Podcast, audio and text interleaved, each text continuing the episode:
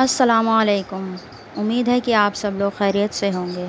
आज मैं आप लोगों के लिए एक बेहतरीन दुआ के बारे में बताने जा रही हूँ।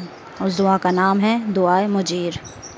आप में से कुछ लोग बखूबी इस बा, इस नाम के बारे में जानते होंगे कि बहुत ही फ़ेमस दुआ है। आइए इसके बारे में पढ़ते हैं।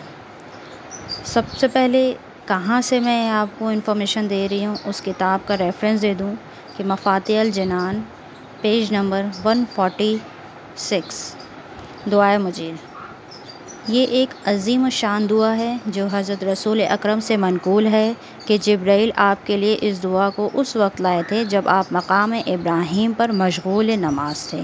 कोफ़ैमी ने बलदुलअमीन और मिसबा में इस दुआ का ज़िक्र किया है और इसका हाशे पर इसके फ़ज़ाइल बयान किए हैं, जिनमें से एक ये भी हैं कि जो शख्स माह रमज़ान की तेरह, चौदह और पंद्रह तारीख को ये दुआ पढ़ेगा, परवरदिगार उसके गुनाहों को बख्श देगा। चाहे वो बारिश के कतरों, दरख्त के पत्तों और सहरा की रेत के बराबर ही क्यों ना हो। मरीज़ों की शिफा, कर्ज़ की अदायगी मालदारी और तवनगिरी और रंजोगम की दिफा के लिए ये दुआ बेहद मुफीद है।